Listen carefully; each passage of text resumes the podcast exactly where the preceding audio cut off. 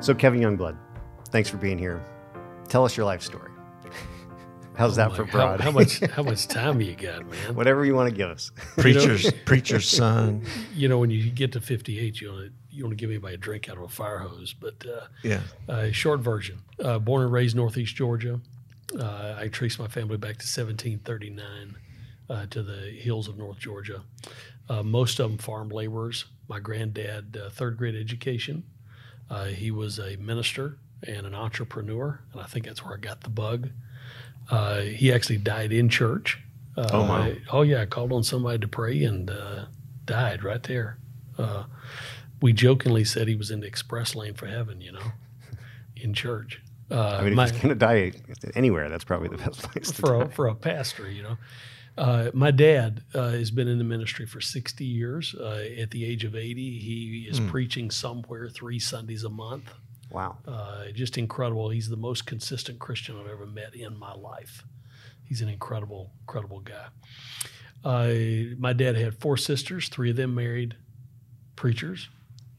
And so everybody just assumed I was going to go in the family business. I was going to say, what happened to you? I, you know, well, I, I did the, I went the other way. I joined the Marine Corps, know, so I learned a whole different set of language skills, you know. Uh, but everybody thought I was going to go in the, in ministry, and I've been more than willing to. I've, I've done a lot in ministry, but I found I was gifted with teaching, and so that's what I did. Yeah. So, Northeast Georgia, going to the military. Did you say Marines? Marines. Marines, yeah. Yeah. That's, um, great story, just as an aside, Oh. talking about Marines. Sure. Um, first time I ever met John McCain, he was running for the, he was a congressman, he was running for the Senate. It was 1986. He came to Show Low, where I grew up, um, for the Fourth of July festivities. We're at the pancake breakfast at either American Legion or VFW, I don't remember which it was. And he does his thing, and there are people pretty skeptical. You know, he's not an Arizonan. He and you know these deep Arizona roots in the White Mountains, and um, but by the end of it, he's got them all eating right out of his hand. And a guy comes up to him afterwards and says, "The only problem with you, McCain, is that you're a, Navy guy. Should have been a Marine." He's like, "Well, look, I tried to get in the Marines, but they wouldn't let me." He's like, "What?" He's like, "They found out my parents were married." Oh. Place just went nuts. I mean, the, John McCain was was a phenomenal politician. He was a phenom- phenomenal person, but he was the best retail politician that I'd ever ever watched. Yeah. you know. Yeah. But Well, I jokingly, I jokingly tell people Marine stands for muscles are required, intelligence not essential. that's great. So after the Marines, what happened? I went into teaching. Uh, I was a history teacher, and so I did that for uh, uh, five years. I didn't make any money, and uh, figured out, um, you know, I want to go into business a little bit. Uh, but I sat down at the age of 37 uh, and got this idea of a software that could diagnose where kids had learning difficulties and then to prescribe content that would match where they were. What do they know? What do they not know? And so I literally sat down at a Waffle House, pulled out a napkin, uh, and drew out the business idea on that napkin. And it became the company and the product Odysseyware. And uh, Waffle House. Waffle House. Usually Waffle you hear House. about the napkin in the bar, but, but Right. this No, case was Waffle Waffle House. House. It's in Even Georgia. better. You got to, man. you, you've had the the hash brown scraped off the floor and all that stuff in it. Yeah. yeah. So fast forward to today, and you're doing amazing work here at Canyon Ventures. Tell us about what you're doing and how you got involved and where you see this going. Yeah, great question. Uh, okay, we built Odysseyware I started in 2001. Uh, and if you want to dig into that at any point, let me know. But uh, it started with an idea and how do we sell an idea? Before you have a product, how do you sell that? And so I used a letter of intent. I went out and got letters of intent and uh, built built the company. Um, and uh, we built it for 15 years. We sold it in uh, January of 2016 uh, to a venture fund. And then uh, I had been volunteering at Arizona State University uh, for their Center for Entrepreneurship. I was on the board over there. And uh, my kid, my youngest kid, was working on a finance degree at the W.P. Carey School. And so I was just hanging out over there. And then two years ago, Randy Gibb, the dean of the business school here at GCU, uh, he said, "Hey, I got an idea, uh, and you're the right guy for it." And I was like, "Oh, I'm in trouble." So uh, I met him over here in this old swap meet building, and uh, that GCU had taken over. And he said, "We want to put an innovation center in here." And I was like, "What the heck is that?" You know, I mean, everybody, everybody talks about innovation, Yeah. but who's really executing on it? You know. And he said, "No, really, we've got, we've got an idea, and the theory is this: we want to have businesses from the West Valley apply. If we accept them, we're going to give them free rent." And I was like, "Now that's attractive because for a startup, that's a that's a huge that that moves the needle." So we'll give them free rent, but what we ask them to do is to hire GCU students. And so, what attracted me to the thing, Sean, was the idea of getting a pipeline of the best and brightest off that campus, bringing them over here. Over there, they're learning the theory of business. They're learning and they're being surrounded by some really good mentors and teachers, and and the the educational quality is solid. What I wanted to do is bring them over here and actually baptize them. Use a, a ministry term there. Baptize them into business get them on the phones, let them start talking to customers and engage in that conversation. And you actually learn by doing. And you know, you guys know you've been Yep. very successful in your life. You learn so much by actually rolling up your sleeves and getting there and doing it. That's fantastic. So, Real quick, can I just have you move mic just a little bit more in front of you? Just, yeah, there we go. All right. Does that work? Yeah. Thank you. so what's your what's the vision? You have you started with what four students, I think, in the sales part of this. Yeah, you're yeah, yeah, yeah. 21. So, so, uh, inter- so how that got started is in in this very room right here. Uh, when Robert and I, Robert Vera is the director here. I tell people I'm the Robin to his Batman. He's the he's the guy that runs this thing and makes sure that everything's lined up and all the everything. And I'm the coach. And so we got all the entrepreneurs in this room, and there were like twenty something entrepreneurs. And I went around the room and I said, uh, "So, what's your value proposition? Give me Yeah. your elevator pitch. Why, you know, what's the problem you think you're trying to solve? What makes you think you can solve it? You know, how are you going to grow this thing?" Every one of them, when I got to that question, how are you going to grow it? They landed on, "We're going to raise capital." Now, you guys know I'm old school, and so I just said, "Listen, have you ever thought about it? It's probably never been done before, but have you ever thought about?" selling your product to customers to generate capital. No, they never thought of that.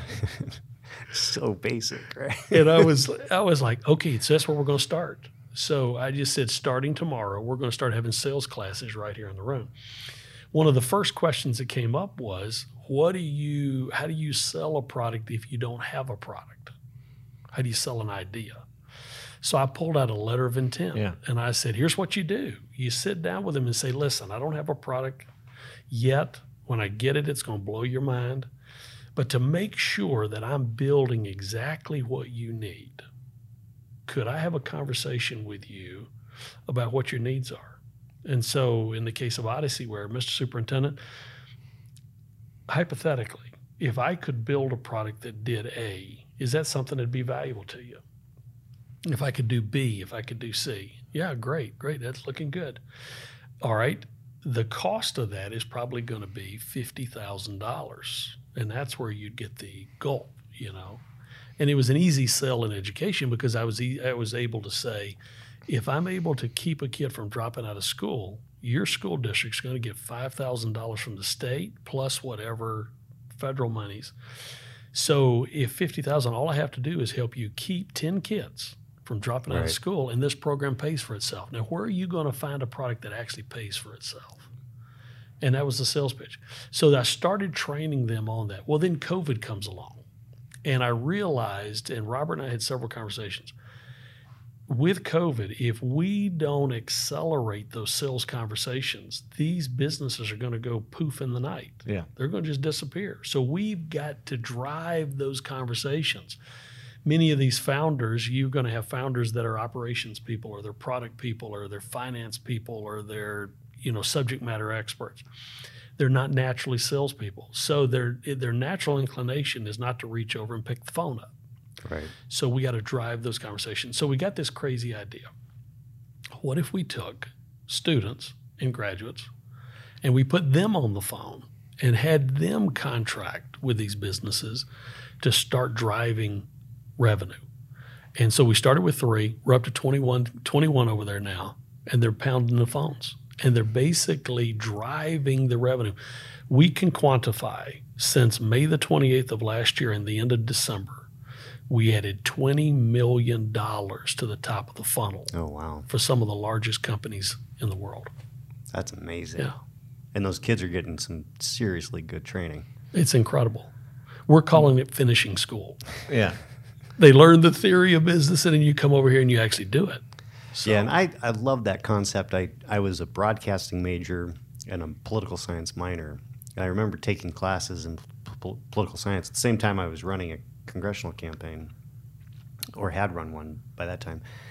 And it was just very interesting to see how different the theory was versus the practice. And so I was mm-hmm. very grateful that I'd had the opportunity to be in a campaign while getting my minor in political science. But it made me realize it, the campaign is what taught me everything I needed to know Yeah. about moving forward in the field. Yeah, one of the things we we won't jump on a soapbox uh, too early in this thing, but one of the things we're missing in America is the apprenticeship program, and it's where you stand alongside a professional and you learn that craft by watching and doing. You know, there's a four step process that you can teach anything to anybody. You know, when I was in the Marine Corps, they taught us how to fire a rifle and hit a target 500 yards away. I can teach anybody how to do that. Four step process the part of that is the modeling part. It's where you, I, I teach it to you, I test you on it. Now I'm going to show you how it works. Now you show me. And then the last step, the crowning part, is where then that person then teaches someone else. Right. And we're missing that in education. And so what you learned on that congressional campaign was invaluable. You can't learn that out of a textbook. You can't learn it on an online course. You know? Exactly. So you you mentioned Dick Armey. Talk to us about Dick Armey Yeah, yeah, yeah. I was a and your college. with. I was a college kid. And uh, in 1984, I went to hear this professor of economics from the University of North Texas. Understanding my background was in ministry, and everything in my life was bent toward that, you know, angling toward that. And I went and heard this guy, and man, he made perfect sense. I mean, it was like everything he talked about, the free enterprise system, and the faith component, the element of taking risk and the element of doing something to serve other people and doing something that thinks long term. You're not doing it for immediate gratification. You're doing it for the next generation or whatever else. The more he talked, I was like, man, that's straight out of the Bible. That is, that's a thoroughly biblical approach, you know, to being successful in uh, uh, in economics, free enterprise. So I jumped on his campaign. I was on the original campaign, 1984. Some of those early guys, man, I, I still have. They we we text each other, we call each other. It's a great thing. One of them was my college roommate. He's a pastor of a church in Denton, Texas now, and uh, just just incredible uh, relationships. But we would sit there till three or four o'clock in the morning, and Dick would be holding court, you know, with all of us college kids. Oh yeah. And That was he- his element, right? it was 'Cause he his a element. Professor, he's a professor. So we're sitting there and he's just talking about life. And one minute he's riffing on NATO. The next thing he's riffing on nuclear disarmament. The next he's riffing on the Middle East, you know. And I'm sucking it all in. He was the guy that got me hooked on reading books. He got me into started reading conservative books. Well, first book was his his economics textbook, which was I've still got it, his signed copy awesome. in my library. Uh, and of course, it was boring as heck because it was economics, M1 money flow, M2, and all this stuff. And I'm like, oh my God, you know. Uh, but he got me connect, hooked into reading and connected to some really good thinkers. Uh, and it changed my life. Yeah. You- What? Uh, Well, I was going to say, what did you? How did you work? Just the first campaign, and then First campaign. and then moved on. Yeah, yeah. I, mar- I got married in 1985. Uh, married my college uh, sweetheart. We've been married 35 years now. Congratulations. That's And uh, yeah, I when I married her, I outpunted my coverage. Yeah. So I, I can relate.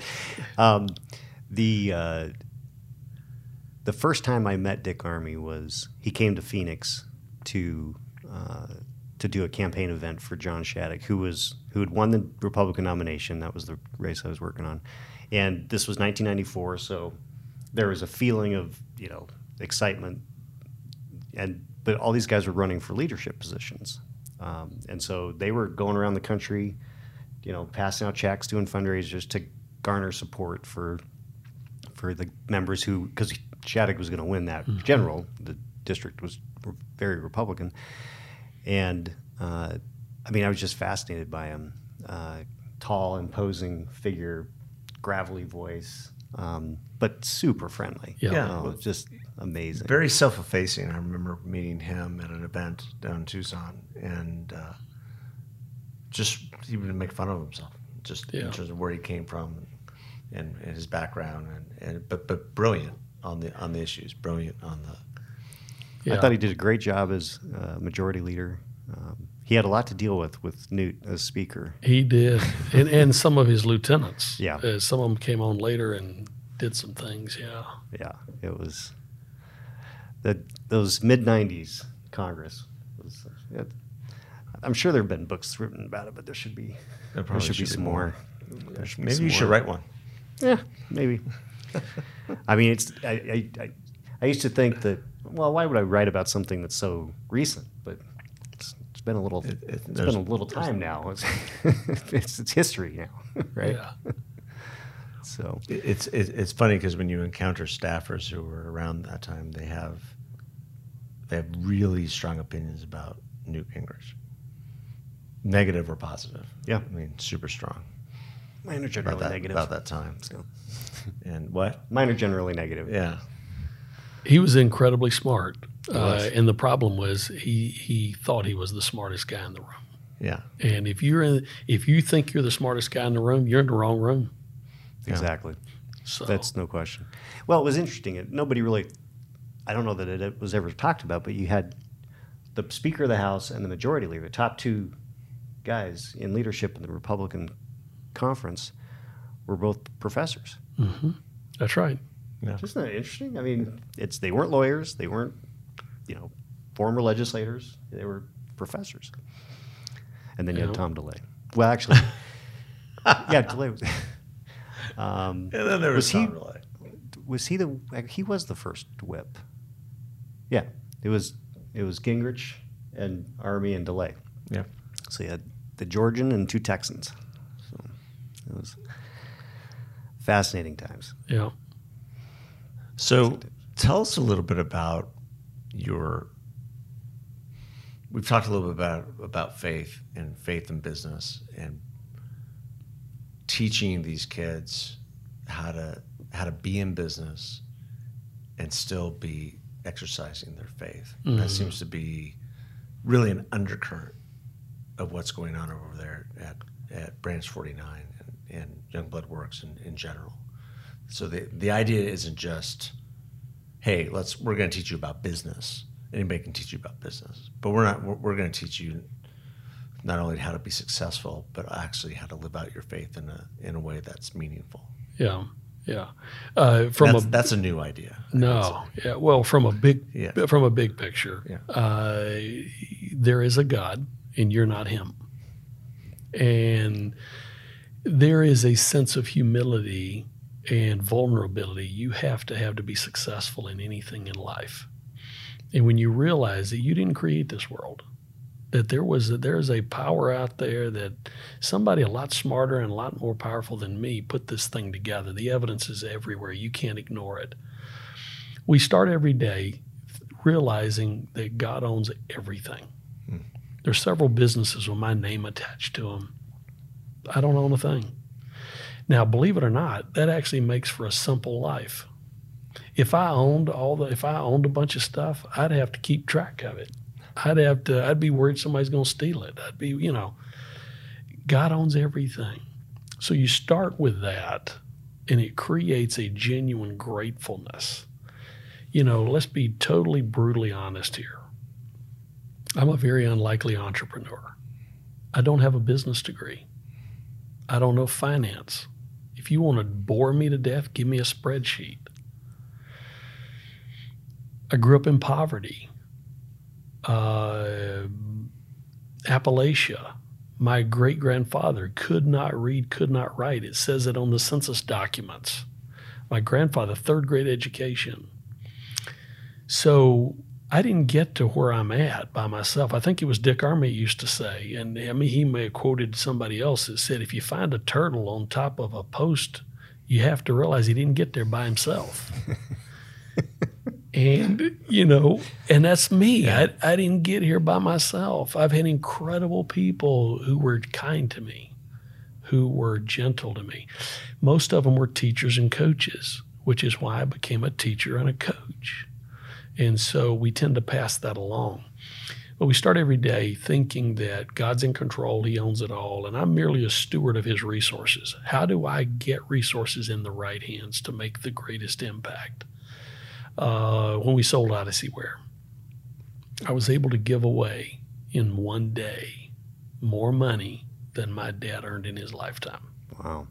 And I cried like a baby that the God of the universe would trust a country boy like me out of North Georgia. It was like he said, I'm going to help that one out a little bit. He needs some help down there. And so to be able to be a part of that was incredible. And so one of the things we try to teach these kids is generosity doesn't begin after a $100 million exit. Your generosity is a muscle. You got to exercise it every day. And it starts with genuine gratitude. If you go back in the DNA of a marriage that goes wrong, or a business that goes wrong, or a nonprofit, or a political party, or whatever else, hmm. go back to the DNA. And in those beginning stages of where it started to go wrong, is they lost gratefulness. Absolutely. I could not agree That, more. that is a, an amazing statement and absolutely true. I mean, I, I, I feel particularly. I mean, that that's been a theme throughout my life is is gratitude. Um, so much so that I actually tattooed it on my Look arm. at you, man. I had no idea. That's great. That's great. um, because it means it is everything. I mean, Yeah. I, I I really believe that gratitude is the is the beginning of anything that is good and useful. It's the beginning of love. It's the beginning of success. It's the beginning of growth. I mean, Yeah. you, you just have to be grateful that we're breathing. Yeah. You know, um, and that is something. You know, that's a, a practice I do every day. I and it's the first thing I do when I wake up in the morning is I go through a gratitude practice. I love it. I had no idea. Les Brown used to say, "Any day you wake up and there's not a white chalk outline around your body, it's a wonderful day." That's true. you got to start with gratitude, man. Exactly. What what would you say is one of the I mean obviously you you, you touched on the the importance of, you know, God owning all and, and just being a steward. How do you pass that that vision and motivation on to others? What's the what's been the, the best way for you as you've seen the results of your work? Yeah, yeah. Okay, two or three things I'll throw out, and then if you dig further. First thing is every moment is a teachable moment. So when we started giving money away through the years, my wife and I have been consistent givers because of our faith. It's been a we we, pra- we practice a tithe and offering and gift, and one of the things we did early on is we involve our kids. And so even today, as all three of our kids are adults, they're grown, two of them are married uh, we involve them in our giving decisions. And so we will meet at Christmas time and we'll say, all right, we've been giving throughout the year, but we've saved a little pot of money over here.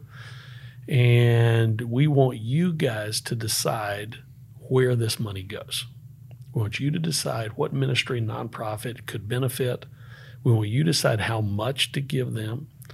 Your mom and I are going to take some time off. We're going to come back, and you are. We're going to ask you to justify to us why you're making that investment with that money. Hmm.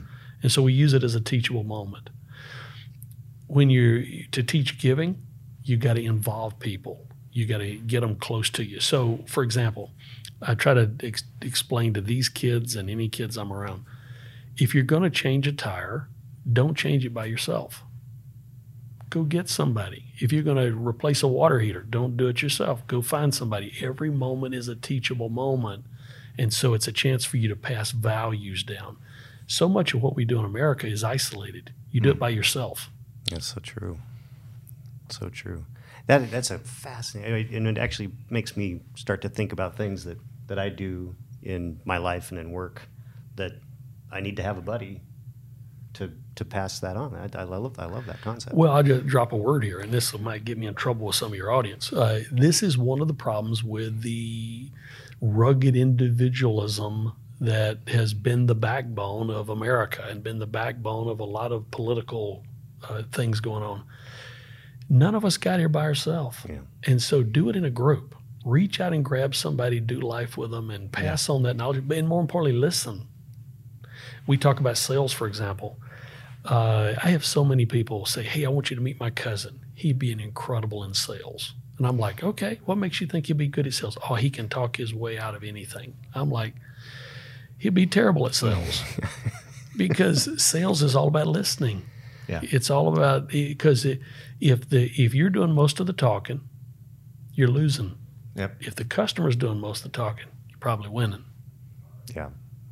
Yeah. That's exactly You- you- right. you- Your whole deal with sales is just to ask questions. That's right. Just uncover and uncover and uncover. Yeah. Um, do you find it's hard for these kids? The other thing about sales is relationships. Oh, yeah. those relationships, and with the, the telesale model, that's so much harder until you get face to face with them and really understand what's important to them.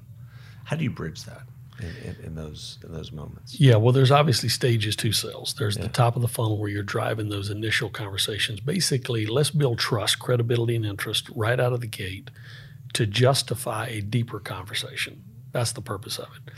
But you have to, in fact, I'll just tell you a quick story. Uh, and there's a lot of people. Uh, I brought a, a CEO in, a former CEO. He wanted to come by and see what we were doing. And he is part of this new culture that it's all about digital. It's all about digital. We don't need relationships and stuff. And he came in and he saw what we were doing and he says, I don't think it's going to work. And I was like, okay. Do you mind sharing with me why you don't think it's going to work? Oh, they're, they're developing technology right now with AI and machine learning. Sales is going to go away. And I patted him on the head. and, and I was just like, you know, hey man, thanks for dropping by. And after he left, I turned to what to my co-founder and I just said, okay, just for clarification, he said sales is not going to work. Is that why he's no longer the CEO of the company that he founded? Somebody else is the CEO now? Yeah, that's exactly why, because he didn't believe in sales. So it is very difficult, uh, but you still it comes down to relationships. It comes down to conversations. Sales is a conversation centered around solving a problem. Yeah. Yeah. Yeah, that's a great point. What's been what's been your your biggest hardship that you've had to overcome in business or personal, what, whatever it is, education? Yeah, yeah, yeah. Uh, biggest thing for me was um, I grew up in a very, in a, it is a very a great theological background, but the thought process was that money was the root of all evil. Now, if you go into Scripture, that's not what Scripture says. Right. It says it's the love, of of money. That's the, my wife actually thinks it's the lack of money. That's the root of all evil. I'm just kidding. But Well, there could be there's some evil in the lack of money. there's some evil there. What the biggest mental change for me was I didn't come from wealth. I didn't come from means. And so I had to come to a realization that money in itself is not good or bad. It's what you do with it. Mm-hmm. And so I came to see that money could do some very powerful and important things. And it's played out in our in the way we give and the things we invest in. Uh, but that has been the biggest hurdle for me. Fascinating. And how? I mean, with with with your success over the last, you know, over a decade, and well, actually, you sold in 2016, so the last the last several years, and and and, and now you're trying to teach your kids about about generosity. How do you how do you teach these kids who come from so many different backgrounds? Well, just a bit. When I say I involve my kids, I'm involving other people's kids too. Sure.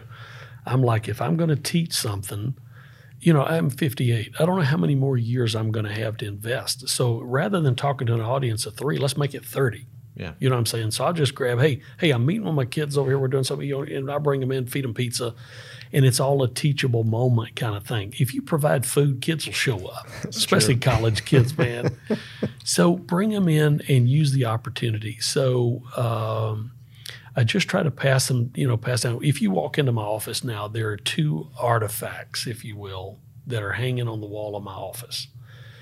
The first is a set of boxing gloves and uh, it's it goes by has an, my, an Odysseyware logo stamped on the boxing gloves. And when I first started with Odysseyware, I would when I would find a leader, an influencer, I would send them a pair of boxing gloves along with a little note that said, "We want to be in your corner." And to this day, 20 years later, I still get phone calls. You're the dude with the boxing gloves. You know, it made a it made a memory. I use that artifact to teach entrepreneurs about tenacity. I'm not the best looking guy. I'm not the smartest guy. I'm not, I don't come from a, a background of wealth and means and everything else. If you defined what would be the DNA of my success, it would be I just never quit. I just never quit. I, you know, we, we never lost a football game in high school. We just ran out of time Yeah. you know and that, that's the way that's the way i am about life i'm just never going to quit but the other artifact is i have a painting of the widow and the two mites the story in scripture where jesus is talking and he notices this widow woman who throws in two mites very small amount of money and these pharisee business guys are standing there and he says she is giving more than they gave and the disciples were how did they do that he said, because she's giving of her living. It cost her something. Those guys, it was throwaway.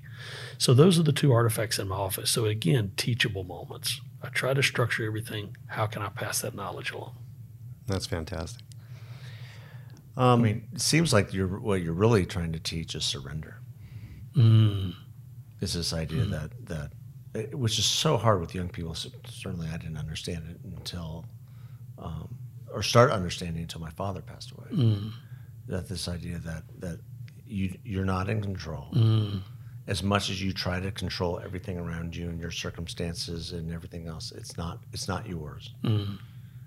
and um, you can go from success to significance, as Bob Buford has said. hmm But really, the key is surrender. Mm. How do you finally get to a place of surrender where you have teachable moments? There are no coincidences. There are only divine appointments, and, and and that everything is is acted out in faith. That's to me the the big challenge. Yeah. It goes back to one of the original things we said in this conversation, and that is there is a God. You're not Him.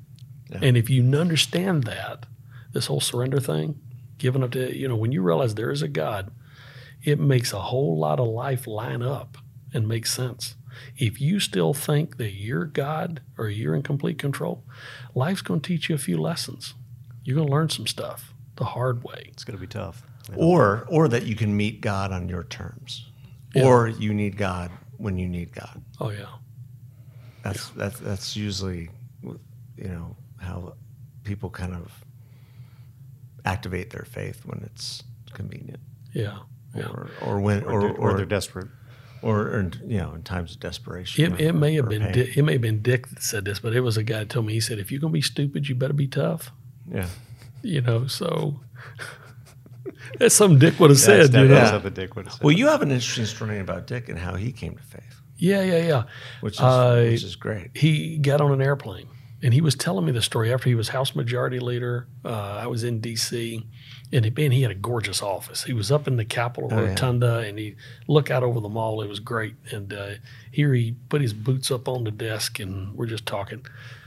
And he said, Kevin, he said, I got on an airplane and I pulled open a file folder and in there was an agenda. He said, I didn't even know where I was going. I didn't know who I was going to be speaking to, but here's the agenda. And my staff had laid it all out.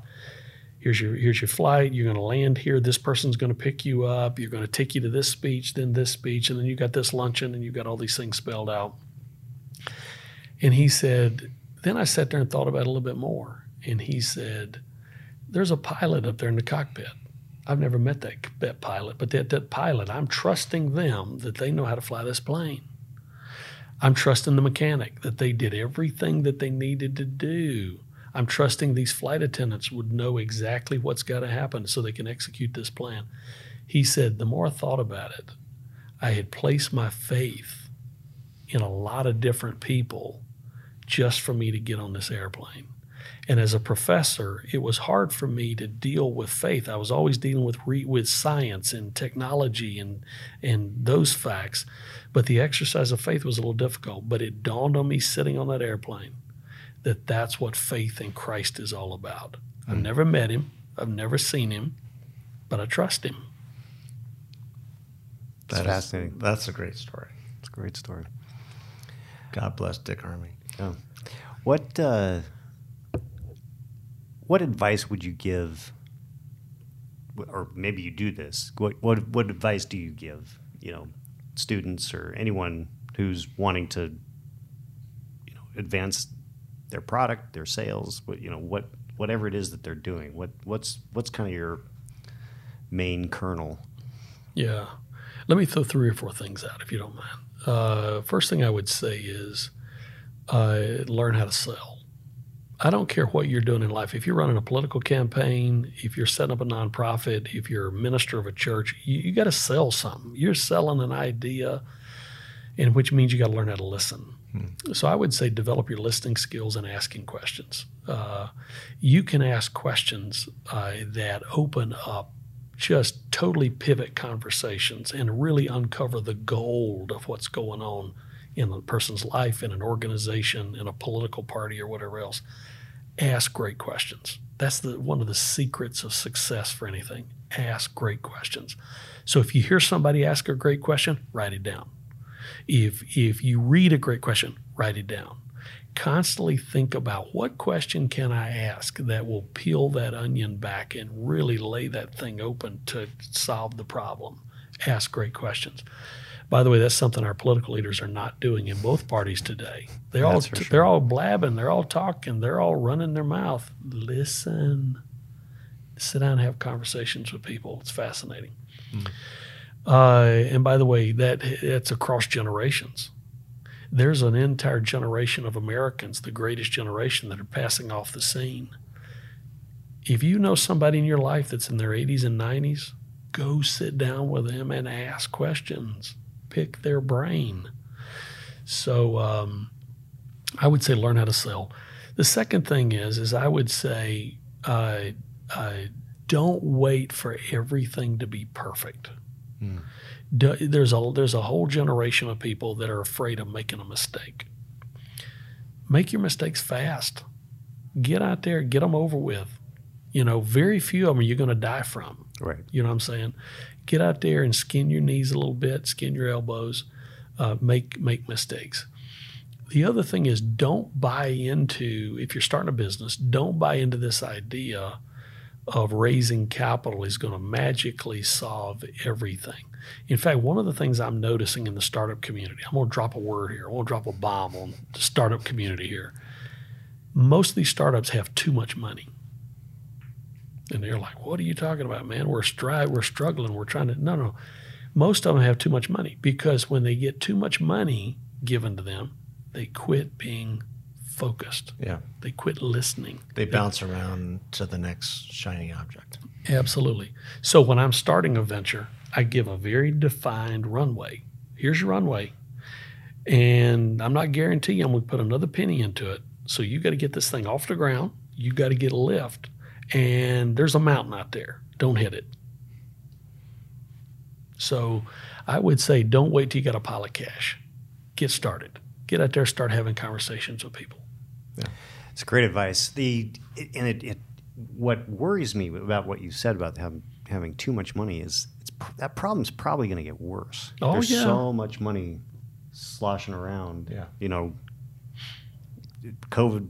You know, there was a lot of wealth built through COVID on on uh, a number of people, and there's got to be you know they're looking for places to put it, and so I think there's going to be a lot of overfunded startups that are going to eventually crash and burn. That's exactly because they won't be able to get that focus. Yeah, they lose the discipline. They lose that ment- that, that leaning in, that mentality that says, we got to get after it today. Where's my next deal coming from? Where's that cash? I mean, there were times in the building of Odyssey where, where I sat around the table with seven, eight other people and realized if I don't go close that deal today, collect a check, and the check clear the bank, then I'm going to have to tell these people, I'm not sure you're going to have payroll on Friday. Right. You talking about pressure, but you know what? That's what made us. It's what made us tight and tough Yeah. As a team. Well, and I've I've gone through that in my own business. Um, there's been times of massive, you know, amount of of positivity and and and growth, and then other times where it's like I need to pull back on my paycheck to make sure that the rest of the team gets their paycheck. You Yeah. know, it's there's there's definitely been those moments for me, um, and it, it's a it's humbling, but it, the, the point is, is that it it keeps you pretty focused. Mm-hmm. I mean, I'm laser focused on trying to get the next deal done. Yeah. What uh, what was the question, Alex, that we asked Frank? It was the three things, or I want to Uh, ask that, Kevin. Yeah, it's uh, three. It's like your three truths.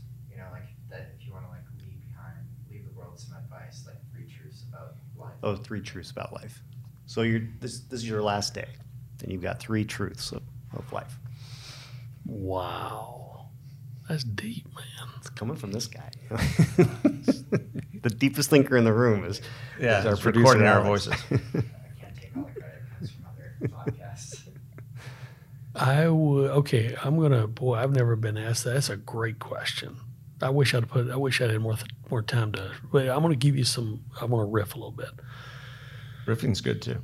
I would say be curious. Hmm. Everybody knows something I don't know. Everybody's been somewhere I've never been. So if I'll engage them in conversation, I could learn something today. So I would say be curious. Love that. In sales, it comes out in there's always a statement behind the statement. When a customer makes a statement to you, what are they really saying? Yeah. when a customer asks you a question, what is they what are they really asking? You know, somebody says, I don't have the money. Okay, are we talking about you don't have the money in hand or there's a timing issue? It's the budget or the time, you know. So what is the thing? So I'd say be curious. Number two, be generous or be be grateful. Be grateful.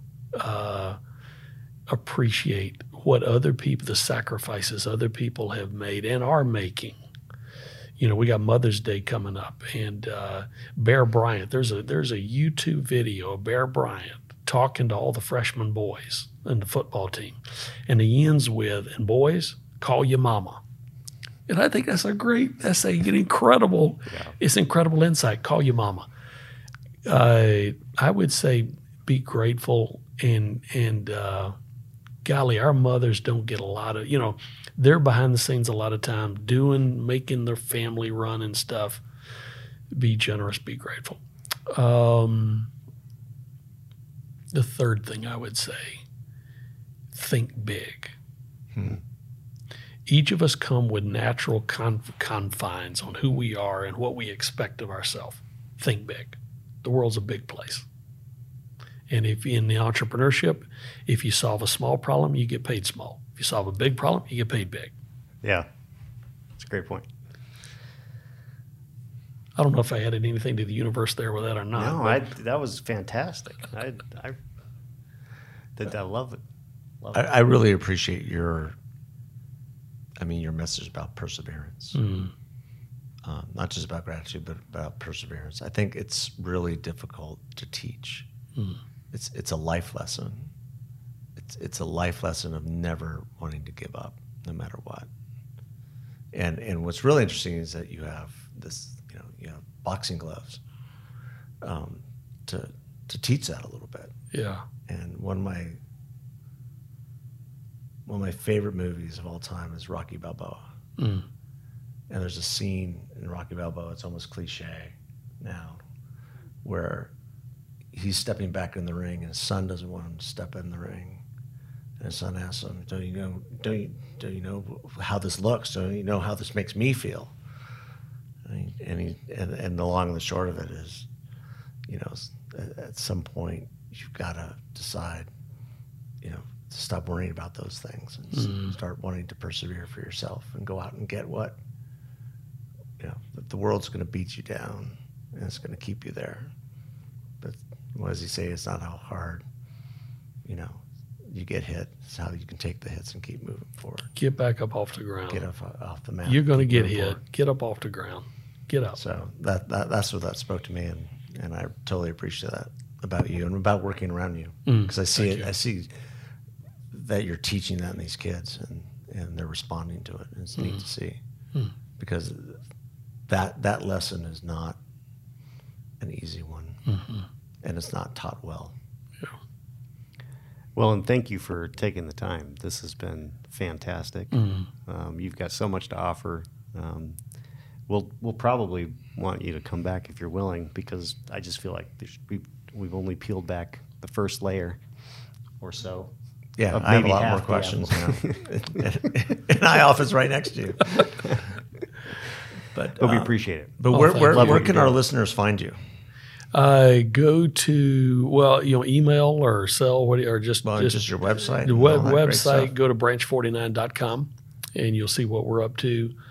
Uh, or youngblood.works. Uh, we're building a family of companies, and uh, yeah, we're very excited about taking these students and and uh, building a pipeline of talent, a pipeline of students that learn how to sell uh, top of the funnel, then full stack, and then ultimately they're ready to drive their, you know, they're ready to drive the car. They want to have their own company. We'll pitch them the keys, and all right, kid, don't wreck this thing. Yeah. So off they go. That's great. Well, Kevin, thanks so much for being with us, and God Thank bless you. you. Thank you.